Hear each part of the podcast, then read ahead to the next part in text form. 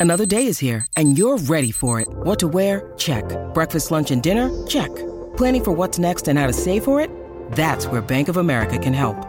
For your financial to-dos, Bank of America has experts ready to help get you closer to your goals. Get started at one of our local financial centers or 24-7 in our mobile banking app. Find a location near you at bankofamerica.com slash talk to us. What would you like the power to do? Mobile banking requires downloading the app and is only available for select devices. Message and data rates may apply. Bank of America and a member FDIC. Let's get it.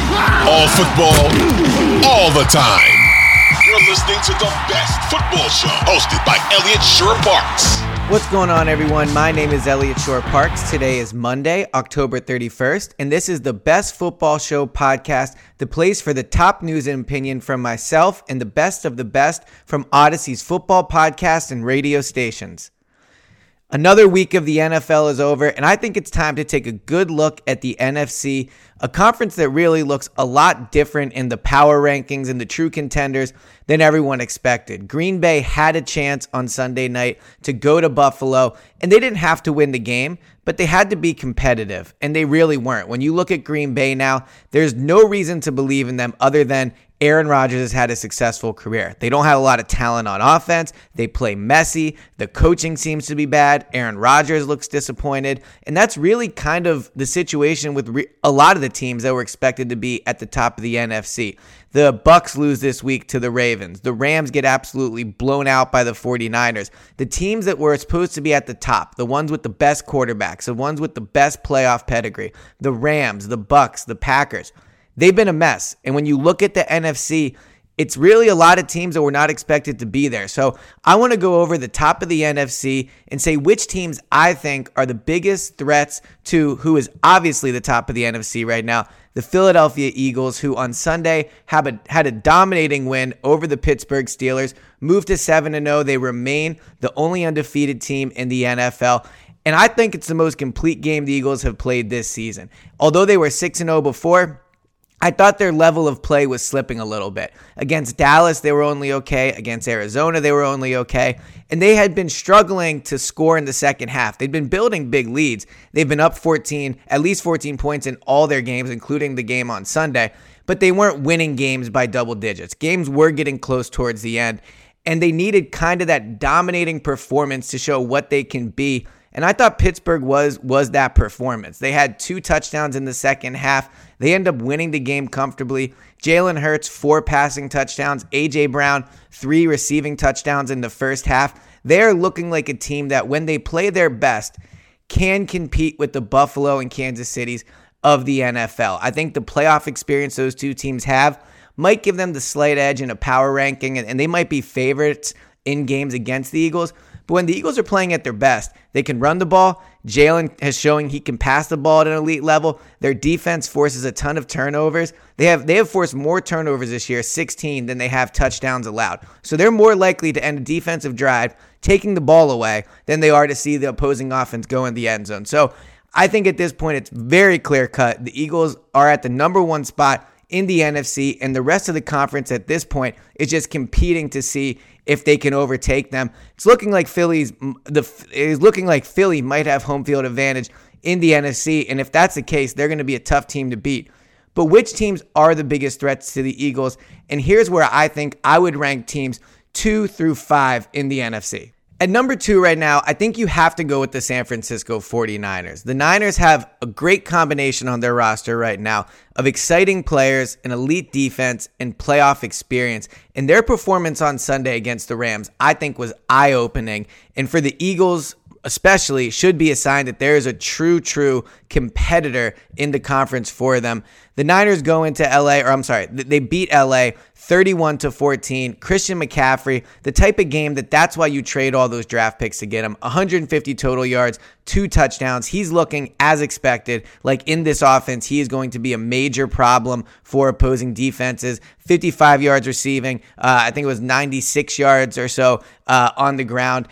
Shanahan knows how to use him, knows how to get him in space. And when you put him around other talented players, I mean, in Carolina, he had nothing around him. The fact he put up those numbers in Carolina was impressive. Now, with more talent around him and a way better coach than he's ever played for, you're going to see big numbers out of him. And against Los Angeles, you saw the Niners, when they put it all together, they're maybe not as impressive as the Eagles, but they can get pretty close. I mean, because they have a quarterback that, yes, I know they tried to move on from him, but he's won playoff games. He's played in the Super Bowl. And at his best, he's a guy that just runs the offense and takes care of the ball. No turnovers on Sunday in the win. And he now that he has McCaffrey, he already has George Kittle, obviously Deebo Samuel, Brandon Aiyuk. They have a really nice set of weapons in San Francisco. And I think what's really, uh, I should say for the Eagles specifically, but for the rest of the conference, the problem with the 49ers is they're a very, very tough team to tackle. They have a lot of guys that in space are tough to bring down. Christian McCaffrey, Deebo Samuel, Brandon Aiyuk,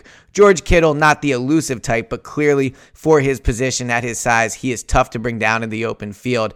And when you have players that are tough to bring down and a coach and you combine them with the coach that's really good at getting them in space and creating mismatches, that's how you end up with the 31 points. That's how you have an offense that, when combined with the defense, is going to be tough in the playoffs. So I look at that team with the Super Bowl experience they have at head coach and quarterback, the offensive weapons they have, and then the defense. I mean, the defense is one of the best in the NFL. DeMeco Ryans is likely going to be a head coach next year, certainly a head coach candidate. I know the Rams have been a bit of a mess this year, but to hold the Rams to 14 points, it's just it's it's a great job. Matthew Stafford not playing great this year, but when you have Matthew Stafford, Cooper Kupp, Allen Robinson, I mean the weapons that they have in LA to hold them to 14 points, and especially against a division rival, a team that knows you really well, a team that you play a lot against, to go in and win 31 to 14 especially after the McCaffrey trade. I mean, their season's really turned around. You think about how it started with uh, Trae Young at quarterback. I'm sorry, Trey Lance at quarterback, and then he goes down with an injury, and they go back to Jimmy G. They bring in Christian McCaffrey. I mean, if a month ago you probably don't view them as Super Bowl contenders, now I think they're the second best team in the NFC. And because of the the strong defense they have, the Eagles are a team that struggle to tackle at times. I think that could bring them problems against 49ers. The Eagles are a team that have kind of lived off turnovers. Jimmy G can be smart with the football. And they got a great coaching staff. Shanahan, DeMeco Ryans. I think Nick Sirianni and Jonathan Gannon are great coaches as well. But Shanahan, again, has coached in the playoffs and won in the playoffs. So I think that coaching matchup will potentially lean 49ers. I still think the Eagles are a better team, but the 49ers look like a roster that could give the Eagles some real trouble.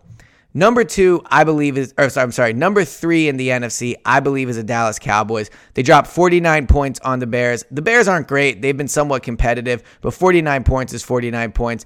Micah Parsons with the touchdown. Their defense remains, in my opinion, arguably the best in the NFL. I know they gave up 29 to Chicago, not the best performance out of them, but they score a touchdown. They get pressure. I think their defense currently is the best in the NFL.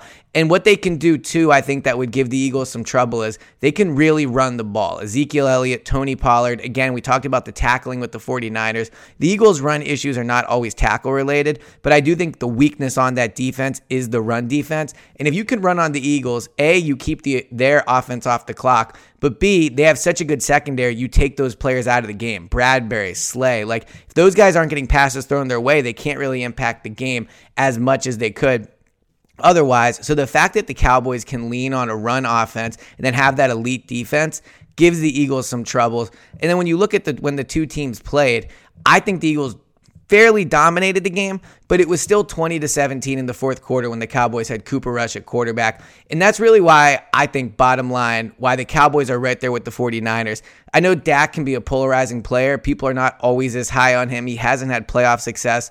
But he's still, when he's playing at his best, has top 10 talent, arguably top 8 talent. And you put that defense, that running game, and then you substitute Cooper Rush with Dak. I don't think it's a team that the Eagles want to see. Dak Prescott has given the Eagles defense troubles.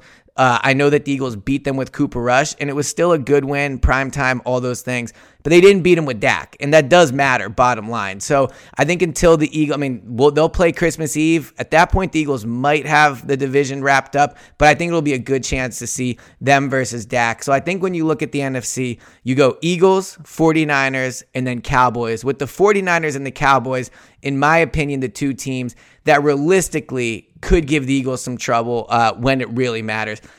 I think the other two teams that are in the top five, they're the surprising teams. Now, I don't think the 49ers would have been in the top five preseason. Cowboys might have been, but the, certainly the top two, I don't think people had there. the bottom two in the top five, so numbers four and five, I'm going with the Vikings. I know they're six and one, which is a better record than the Cowboys or the 49ers have. It could be some bias because I saw them in person and they didn't play very well. Kirk Cousins, you know, is having a good year. Obviously, Justin Jefferson, the defense has been impressive. So there's a lot to like about the Vikings. I just don't trust the quarterback as much as I trust uh, Dak Prescott and even Jimmy G. Again, like Kirk Cousins, he has gone to, into New Orleans and won a playoff game, and that matters. But I like the the head coach quarterback duo of the 49ers better better than I do the Vikings. And then I like the Cowboys defense better than I like either unit on the Vikings. And for what it's worth, the Vikings really don't have an impressive win. Again, a win's a win. That's absolutely the case. It's not like the Eagles have been beating great teams every week, but the Eagles beat the Vikings, and the Vikings, I don't think have been that impressive. So, I, I well, I should say, I don't think they have an impressive win on their schedule. So, I would put them fourth in the NFC right now. And again, surprising they're ahead of the Packers by I think a wide margin. The fifth team I would put and I know that come playoff time, I don't know if I would pick this team to beat the Bucks or the or the Rams or or even the Packers. So I understand that maybe in my heart of hearts they're not number 5, but you got to give the Seattle Seahawks some props at a certain point. To be 5 and 3, to come off the win that they did on Sunday, Geno Smith is playing at a high level. I mean, he might be their quarterback of the future. Like I'm not saying for the next 5 years, but he might have played his way into being the guy in 2023.